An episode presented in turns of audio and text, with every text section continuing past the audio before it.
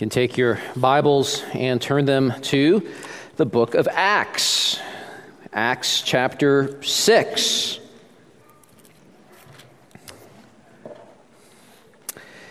We're continu- continuing to follow Luke's account of the very first church. And uh, a major theme in the book of Acts is the unstoppable advance of the kingdom of Christ through the proclamation of the gospel as people continue to believe in Jesus and they continue to pour into his church. Uh, we've also seen that whenever the gospel advances and the church presses forward, there rises up something that threatens the growth and the well being of the church. The satanic powers hate Jesus and hate his bride, the church, and hate the gospel, which saves sinners from the domain of darkness and they will stop at nothing to weaken and corrupt and destroy the church. And so by the time um, we get to uh, chapter 4, we're told that many of those who heard the word believed, and the number of the men came to about 5,000. And then when you, you know, tack on women and children, uh, we're talking about a pretty large church here. Uh, but then immediately, we also read that, after, that, that Satan stirs up the religious authorities to put external pressure on the church. They threaten Peter and John and warn them to never again preach in the name of Jesus. And so the question is will the church be intimidated? Will the church be cowed into compliance? And the answer is no. They continue to preach the word all the more, and people continue to believe all the more. But then, in the wake of that, Satan not only puts external pressure on the church, but in chapter 5, we see him attacking from the inside, and he corrupts the heart of a church member named Ananias, who engages in deception and hypocrisy, but his scheme is exposed. And the Lord strikes him down. And that stirs up great fear in the community to the point where many will not dare join the church. But at the same time, others are drawn to the Lord. So Acts 5:14 tells us that more than ever believers were added to the Lord, multitudes of both men and women. And this leads then to more external attacks as persecution from the religious authorities ramp up and, and even get violent. We saw that last week, and yet nevertheless, Acts 5.42 tells us that every day in the temple and from house to house, they did not cease teaching and preaching that Jesus is the Christ. Followed by the first verse of the next chapter, which says, Now in these days, the disciples were increasing in number.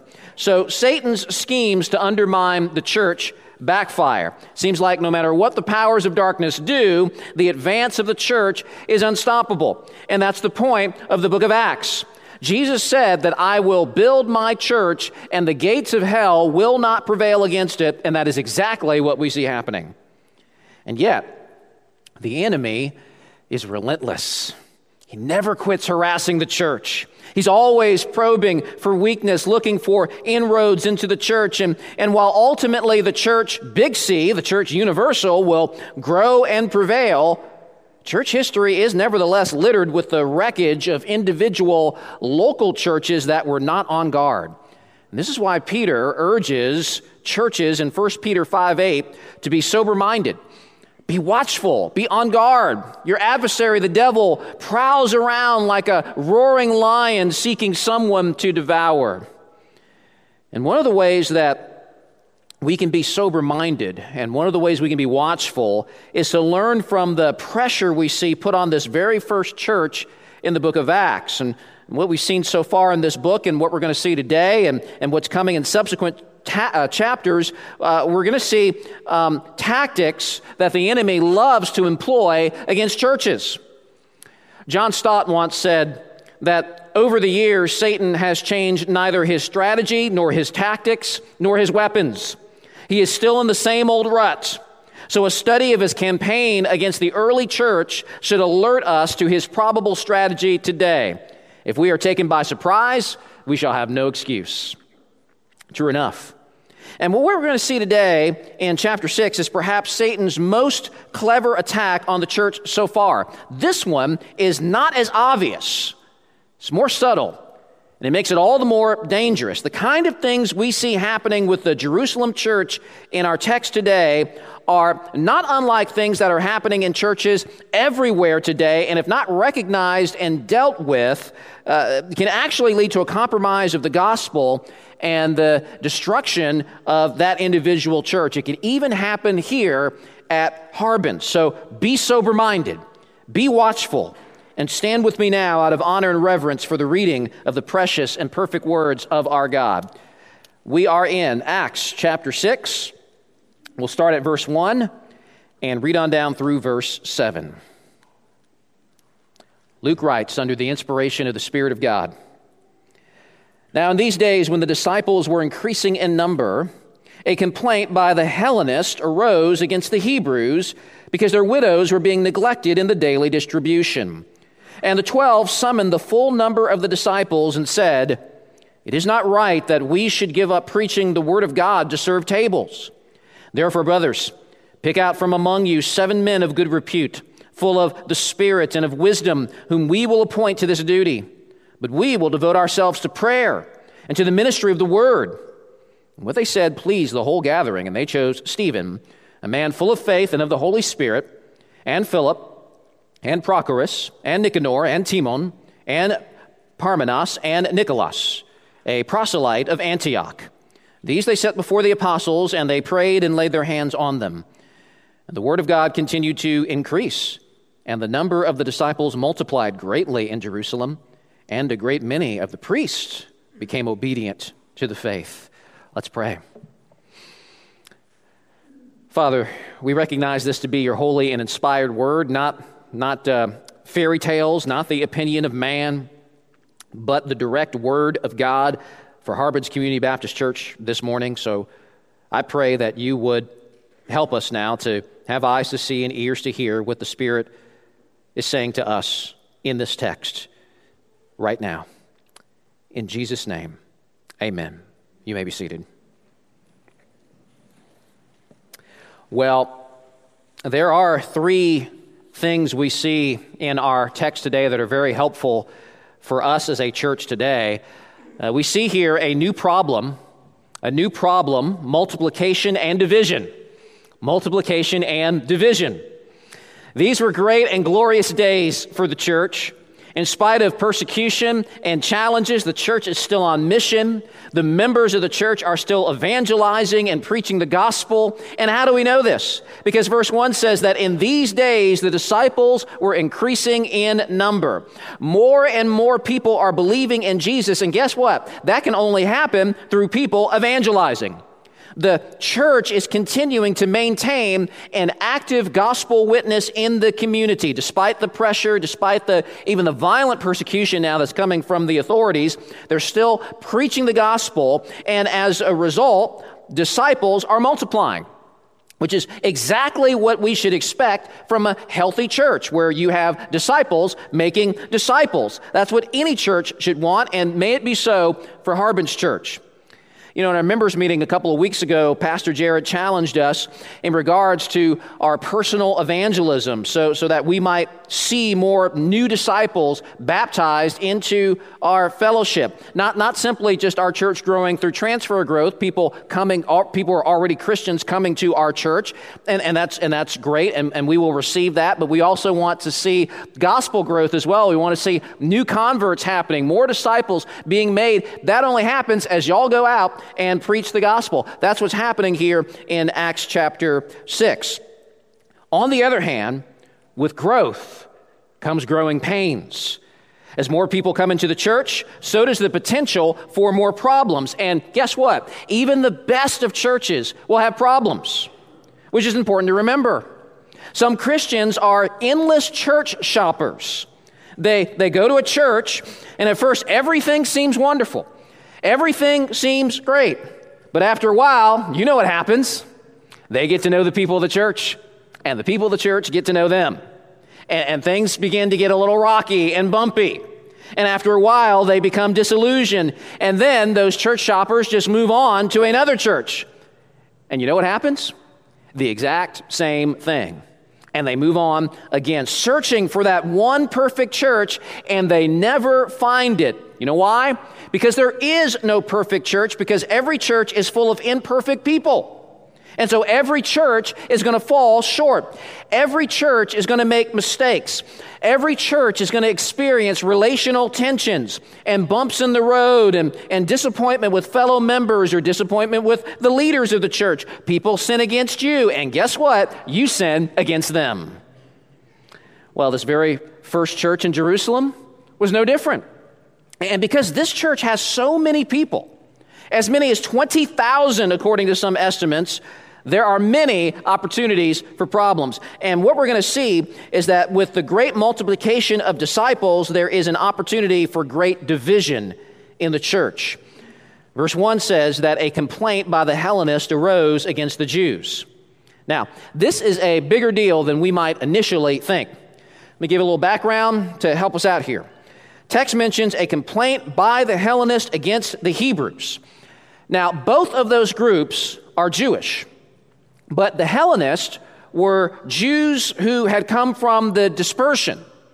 Uh, the dispersion took place hundreds of years prior when Israel's enemies came in, conquered them, and took many of the Jews captive and, and just spread them out across their empires.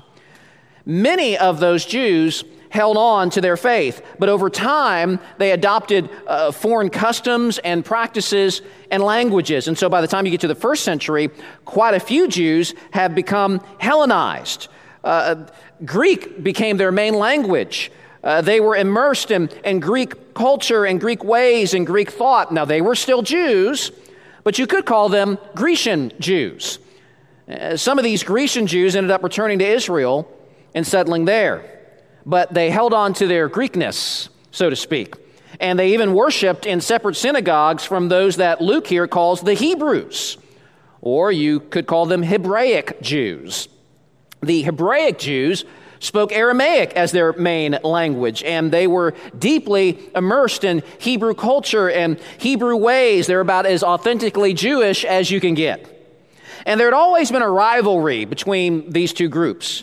Uh, the Grecian Jews would have seen the others as perhaps lacking sophistication and lacking culture and maybe somewhat closed minded. The Hebraic Jews would have seen the others as not Jewish in the purest sense. But here's the interesting thing Jesus saves people from both groups, and he places them in the exact same church. They used to worship separately, now they're all together. And verse 1 says that the Hellenists, the Grecian Jews are complaining against the Hebraic Jews because their widows were being neglected in the daily distribution. Now, this is an echo back to previous chapters where we learned that one of the exemplary things about this Jerusalem church was their extreme generosity and care for one another. For example, Acts 4:34 said that there was not a needy person among them, for as many as were owners of lands or houses, sold them, and brought the proceeds of what was sold and laid it at the apostles' feet, and it was distributed to each as any had need. Notice there that the proceeds are laid at the apostles' feet. The apostles are the ones providing management and administration over the mercy ministries of the church. But something's gone wrong.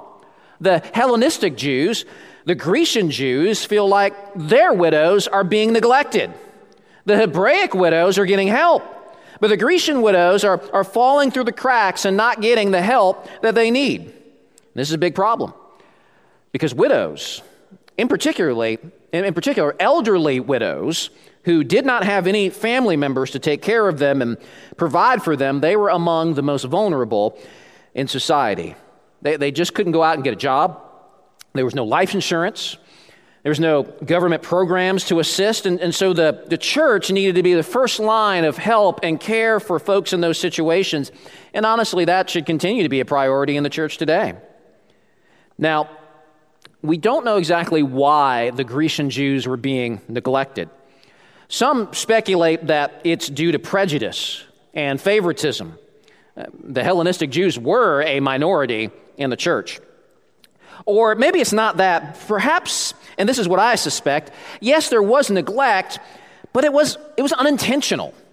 Uh, maybe there were uh, communication problems, communication gaps. Maybe the, the, um, the, the, Hebraic Jews uh, who were They're part of the, the, the majority culture, are better able to, to communicate their, their needs and their situations uh, to the church.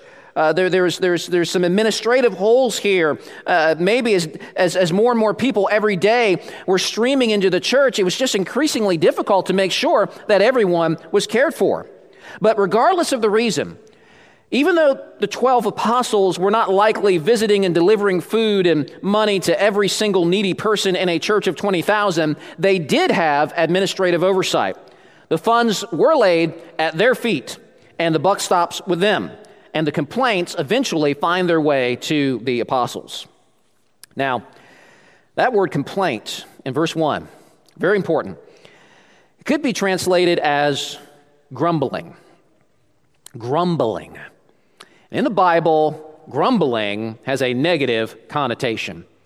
And if you know your Old Testament well, that word grumbling should be bringing to your mind some things.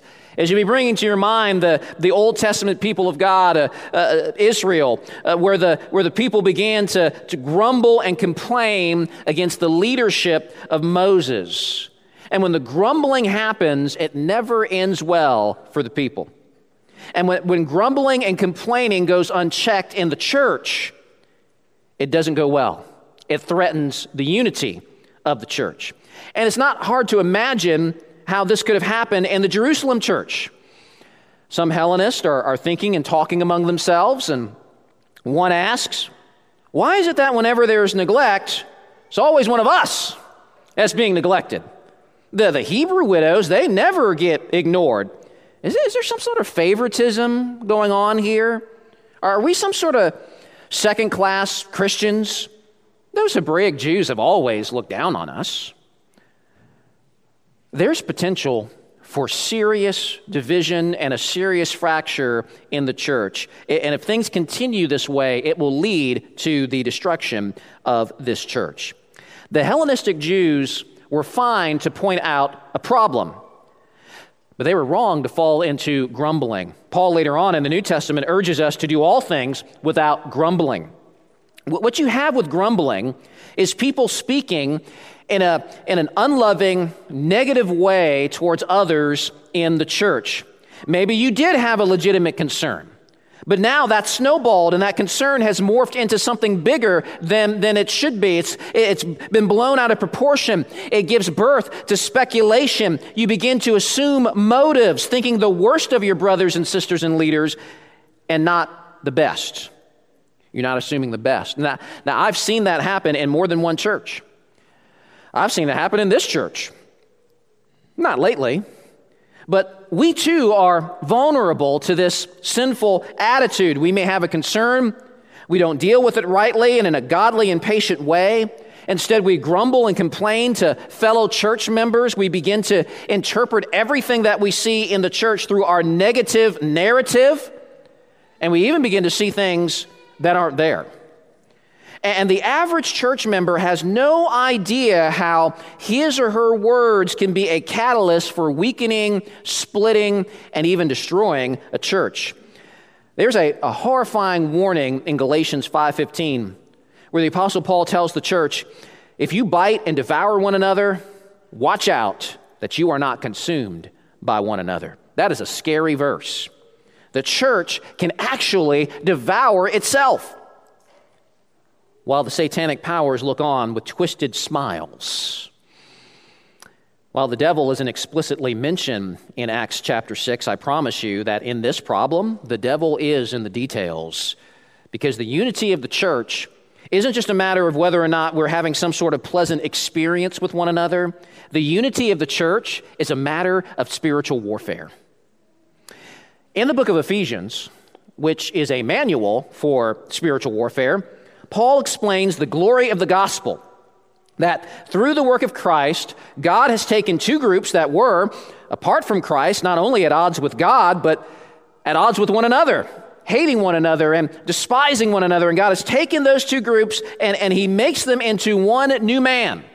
One family, united, uh, bound together not by cultural or linguistic ties, but bound together by the Holy Spirit and their love for Jesus, who's transformed their hearts to love one another.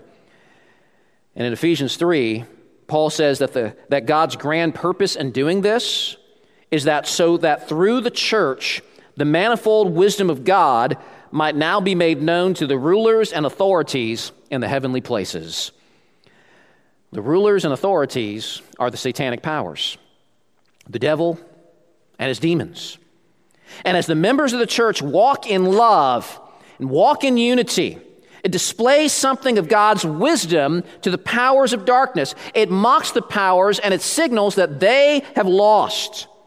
And, brothers and sisters, in light of that, Satan despises the local church. He despises the Jerusalem church. He despises Harbin's church. And he'll do everything that he can to tear down the emblem of God's wisdom. And one of the ways that he will do that is through sowing disunity in the church.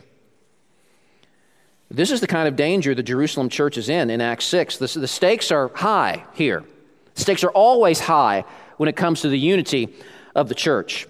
In spite of the exciting multiplication, there are here the dangerous seeds of division, which leads to the next thing we see in our text, which is a wise solution delegation and prior, prioritization. I love how the apostles deal with this problem. And by the way, although they are apostles, they are functioning right now also as pastors, as the elders of this church. And they don't deal with this problem like how some pastors deal with complaints.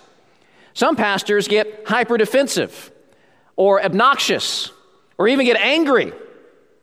Well, who do these people think that they are complaining? I'm trying to lead this church. I'm trying to serve and I'm trying to preach and teach and do all these things. Don't they appreciate what I'm doing?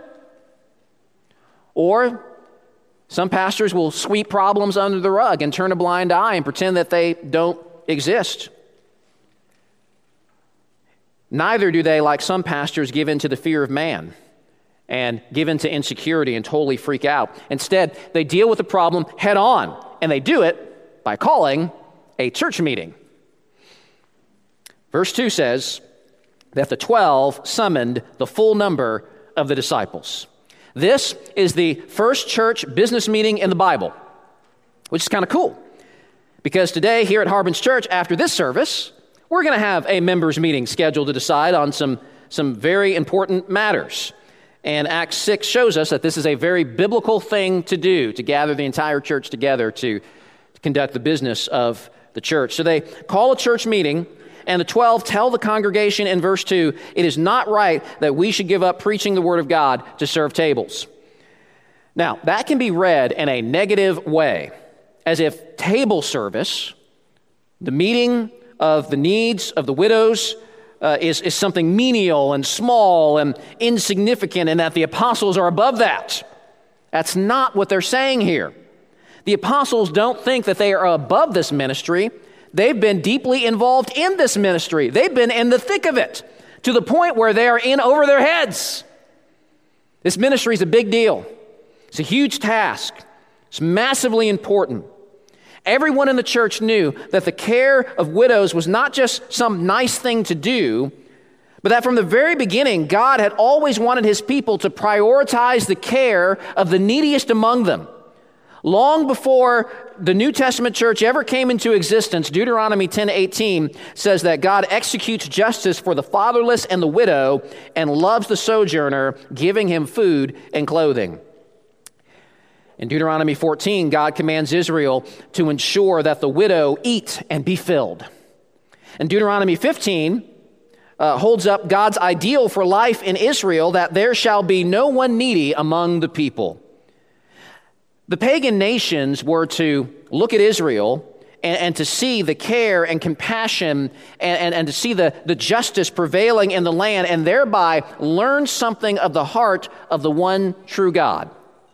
Likewise, in the New Testament church, those outside the church should look at the church and learn something about God's heart through our care and our compassion for one another. And so the mercy ministries of the church are no, are no small thing. They're a vital part of the church's ministry. So the apostles here are not putting down table service. If anything, they're putting down themselves because they're admitting something that a lot of pastors won't admit, and that's that they have limits and they can't do it all. God never intended one man to pour himself into all the ministries of the church. Neither is one man gifted to effectively do all the ministries of the church. If a pastor is doing everything, nothing is being done well. The whole church suffers. Guarantee it. But the good news is that God has filled every church, including this one, with a multiplicity of members who are gifted to serve in various ways. 1 Corinthians 12 says, There are a variety of gifts, but the same Spirit. And there are a variety of service, but the same Lord. And there's a variety of activities, but it's the same God who empowers them all and everyone. No one is independent in the church. You go on and read all of, of 1 Corinthians 12, and you learn that we're interdependent. We're all connected to one another, and we all have roles to play and ministries to serve in that everyone in the church benefits from. And the apostles, under the crushing load of trying to do more than they can, are coming to that realization in Acts chapter 6. And so they advise the congregation in verse 3 Therefore, pick out from among yourselves seven men of good repute, full of the Spirit and of wisdom, whom we will appoint to this duty. Now, I, I, think what you have here is the origins of the diaconate, the office of deacon. The word deacon simply means servant. And while the word deacon is not in this chapter, you do see in verse 1 uh, the word uh, diaconia obviously a part of the, of the deacon word group. It even sounds like deacon. And it's translated here as distribution, carries the idea of service. Or in verse 2, where it talks about serving tables, it's the word uh, which means to serve. Now, of course, everyone in the church is to be a servant. But in the church, the deacons are, you could say, leaders in service. Uh, they should be uh, those in the church who are exemplary servants. And they're appointed by the church to administrate specific needs. In particular, needs that may draw the elders of the church away from their primary calling, which we see in Acts 6, is ministry of the word and prayer. We'll talk more about that in a moment. While deacons are servants and administrators, not everyone should be a deacon. Notice in verse 3, the apostles don't just recommend anyone. Uh, they need to be people of good reputation in the church. Uh, in other words, uh, they already should be known for service in the church. It says that they should be spirit filled, they should be wise. There are Christians who excel in those areas, and, and there are some that don't. But, but certainly, all in the church should aspire to the qualities of a deacon. Not just the qualities seen here, but also in 1 Timothy 3 where we're told that deacons must be dignified, not double tongued, not addicted to wine, not greedy. They must hold the mystery of the faith with a clear conscience, not slanderers, but sober minded, faithful in all things, managing their households well. For those who serve well as deacons gain a good standing for themselves and also great confidence in the faith that is in Christ Jesus. Folks, it's no small thing to be a deacon in the church. Deacons are among the most important servant leaders in a church, alleviating the pastors from various ministry burdens that could drive them away from their main calling, making sure various ministries are being run well, being a godly example that the entire church should aspire to. And I can't say enough how thankful I am for the deacons of Harbin's church. For those of you who have served as deacons in the past, for those of you who are serving right now as deacons, I just want to say to you personally, thank you. Thank you. Thank you so much for everything that you have done, and thank you for everything that you are doing. It is such a help to me and, and Pastor Jared and a help to the entire church. There's no way a non detail guy like me should ever be balancing the church's checkbook. So thank you, Nathan and Matt for that. Thank you to Alex, who, among other things, sets up the Lord's table for communion. So, so that's one less thing that is on my mind uh, to deal with on that Sunday, helping me to focus on the ministry of the word and prayer. If something in the building breaks, I'm the last guy you want fixing that. I will make it worse. If you want to, make, if you want to break things, call me. I'm the one to call for that. So thank you, Paul for helping us to look after the building. And, and John is helping us in the area of security, making things here safer for our members and, and for our children. He's the expert, I'm not. And our deacons uh, have and, and, and are involved in other means of service behind the scenes, and for that I am oh so grateful. There's one thing I, I don't want you to miss about deacons when we look at this chapter and the origin of the diaconate. We must not forget that part of the origins includes a threat to the unity of the church. And the ministry of the deacons are meant to respond to that. Listen up, deacons, or anyone who aspires to be a deacon. And, and we should all aspire to those deacon like qualities, right? So this is really for all of us, but, but, the, but, the, but deacons, among everything else, are supposed to be guardians of the unity of the church. As you think about the, the difficult and growing tension in the church in Acts 6, the last thing you need are deacons who are volatile, negative, impatient, immature, and unstable. And I, and I thank God that, that we don't have any deacons like that. I've heard deacons described as, as the shock absorbers of the church. In fact, uh, for the past few years at Harbin's, when, when someone is considering deacon ministry, it's an article that I make them read. It's, it's called Deacons as Shock Absorbers. Uh, the idea is, is that as, as bumps in the road come along in church life, as threats to the church's unity emerge, the deacons should be among the first to be a stabilizing, peacemaking, unifying force in the congregation. As one commentator put it, by locating the appointment of the first deacon in Acts chapter 6 right in the thick of satanic onslaught and opposition, Luke is reminding us that deacons are not mere officers of the organization whose primary role is to grease the wheels of the administration and keep the lights on around here. That's a minor part of their work. It's not the core of their business, and it's not why we need them the most. Deacons are soldiers in the front lines of spiritual combat, fighting with and for the cause of Christ. And as such, they are vital for the health and the growth of the church. Amen to that. Well, the apostles are realizing the importance of delegation. They're also realizing the need for prioritization. Verse 4, they say, But we will devote ourselves to prayer and to the ministry of the word. That was the primary calling of the apostles then.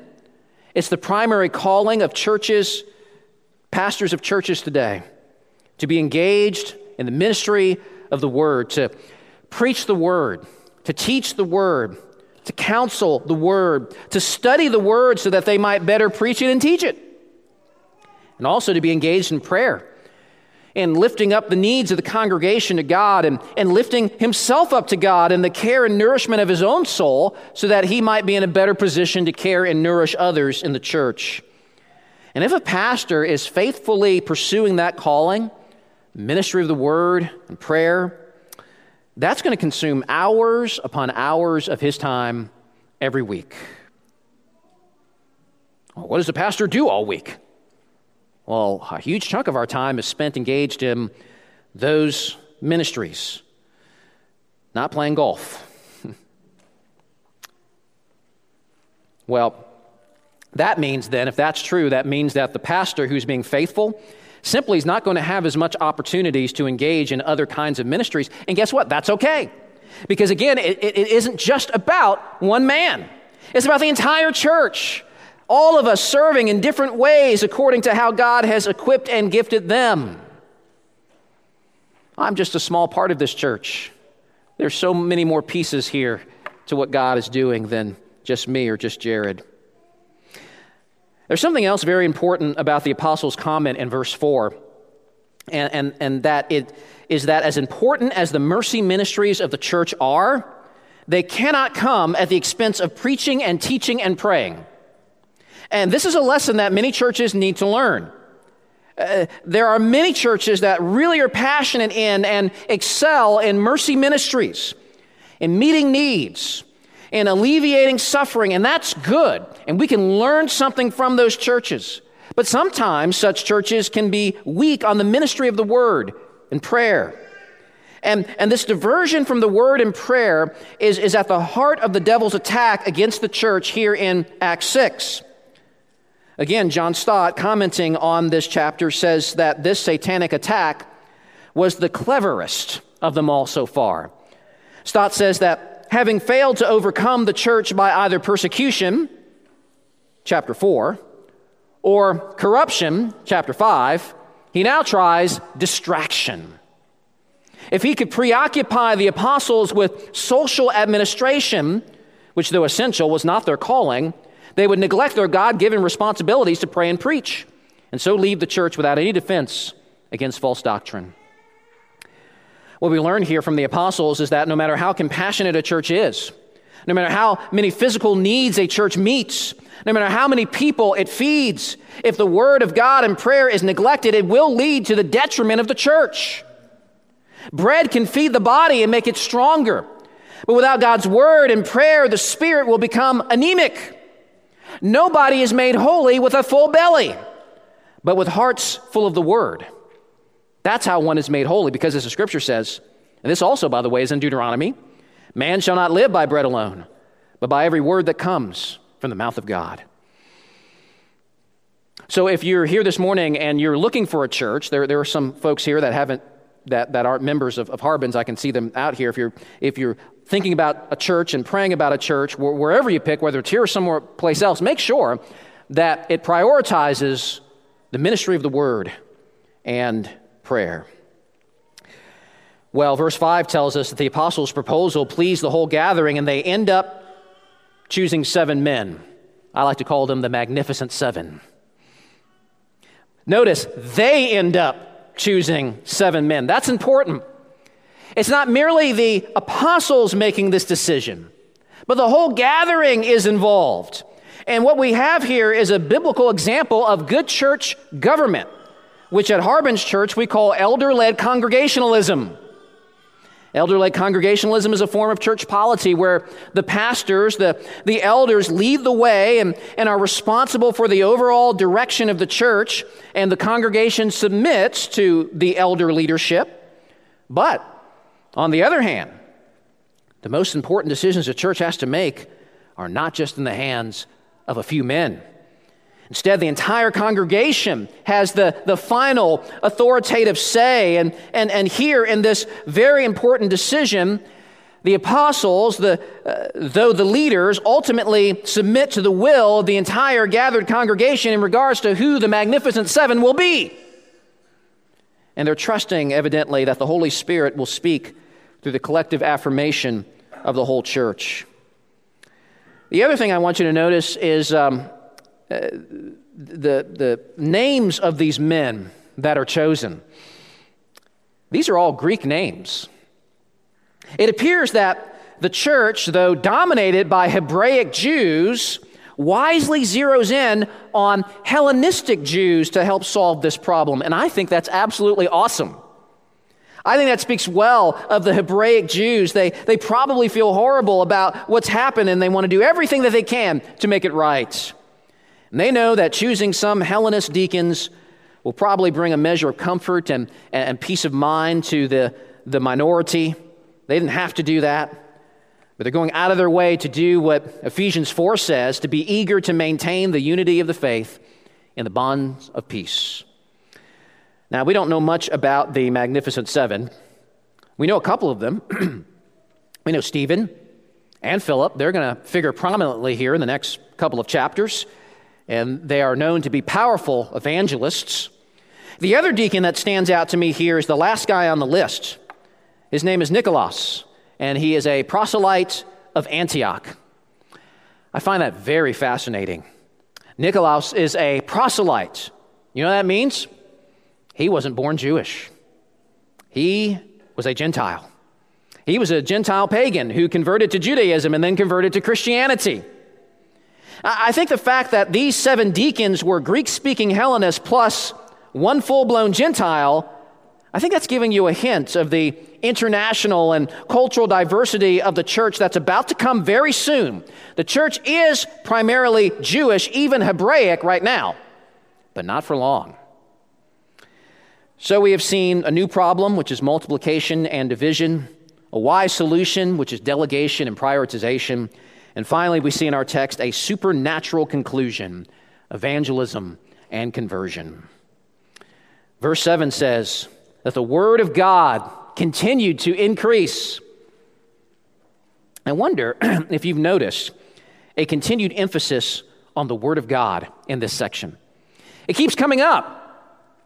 The biggest takeaway from this passage is, is not how to solve administrative crises in the church.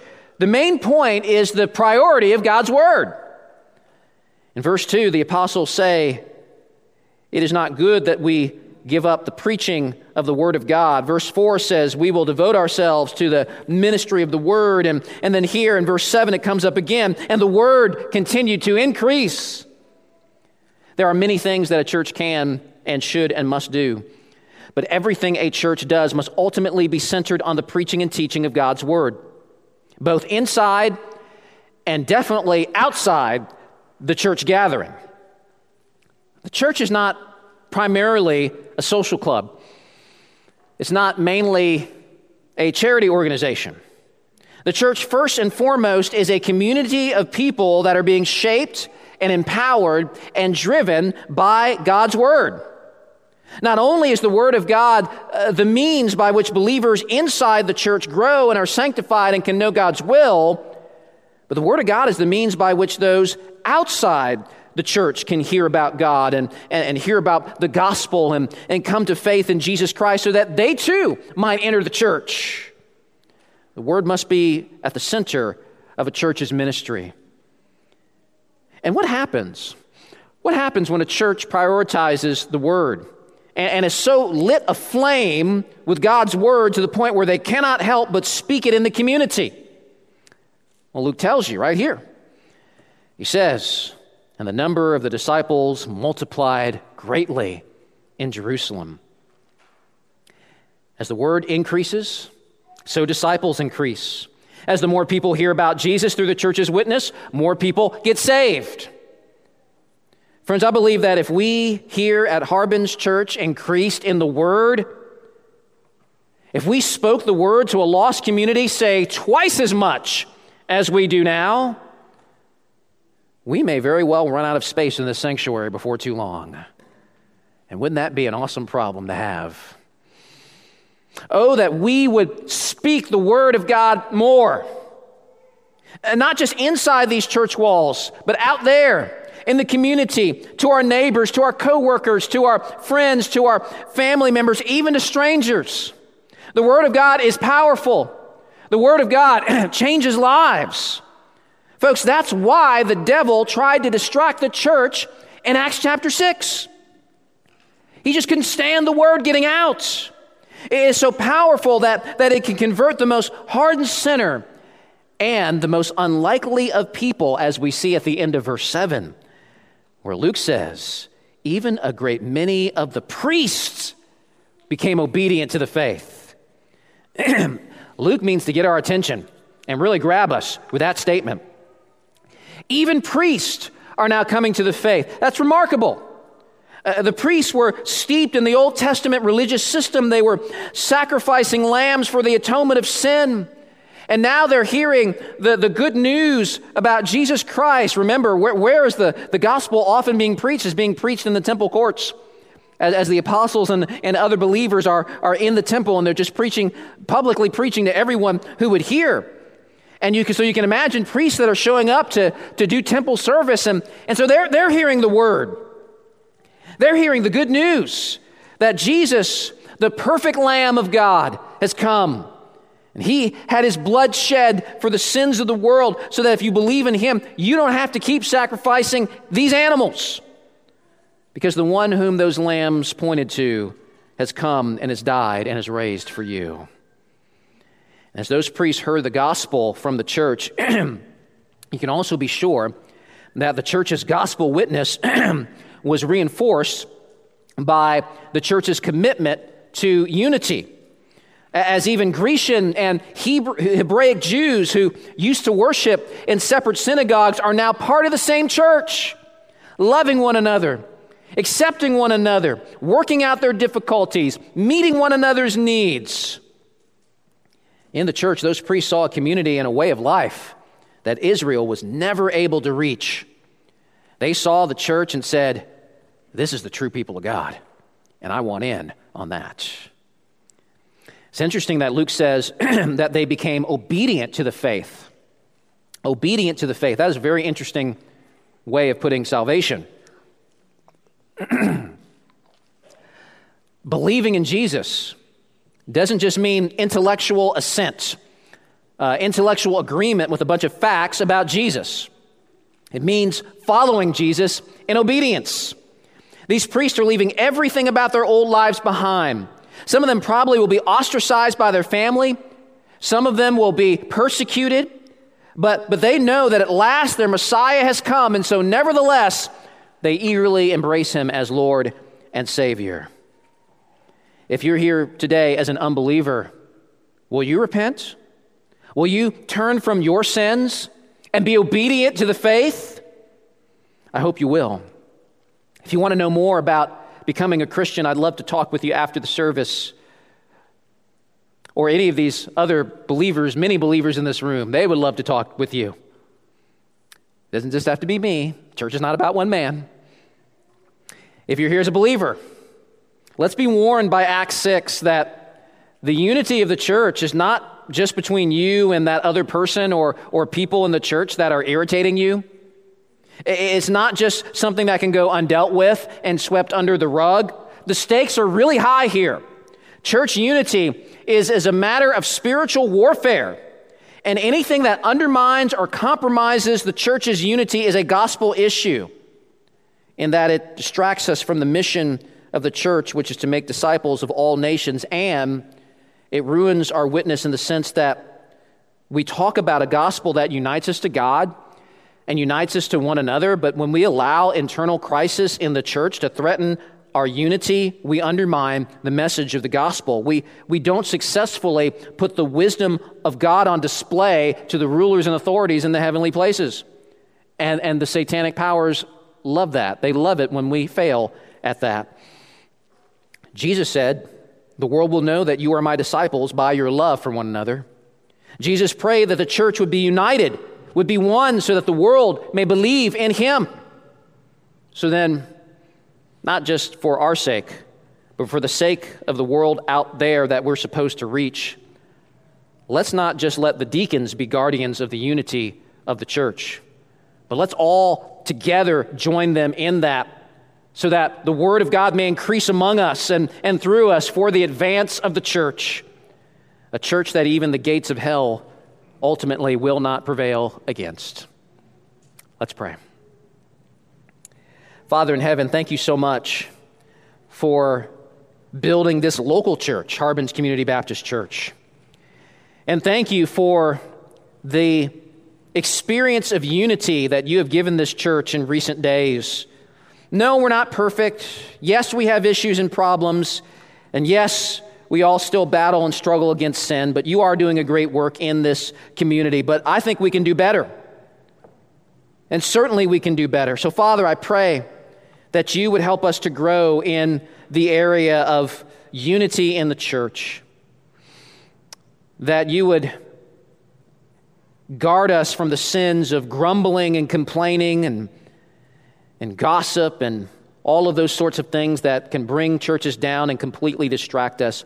And we see here in Acts chapter 6, Lord, that even when there might be legitimate complaints, like legitimate concerns, that those things can cause significant problems in the church and can even distract the leaders of the church from the ministry of the word and prayer, and distract the church as a whole from its mission to reach the lost. So guard us from those things. Father, I want to thank you again for our deacons.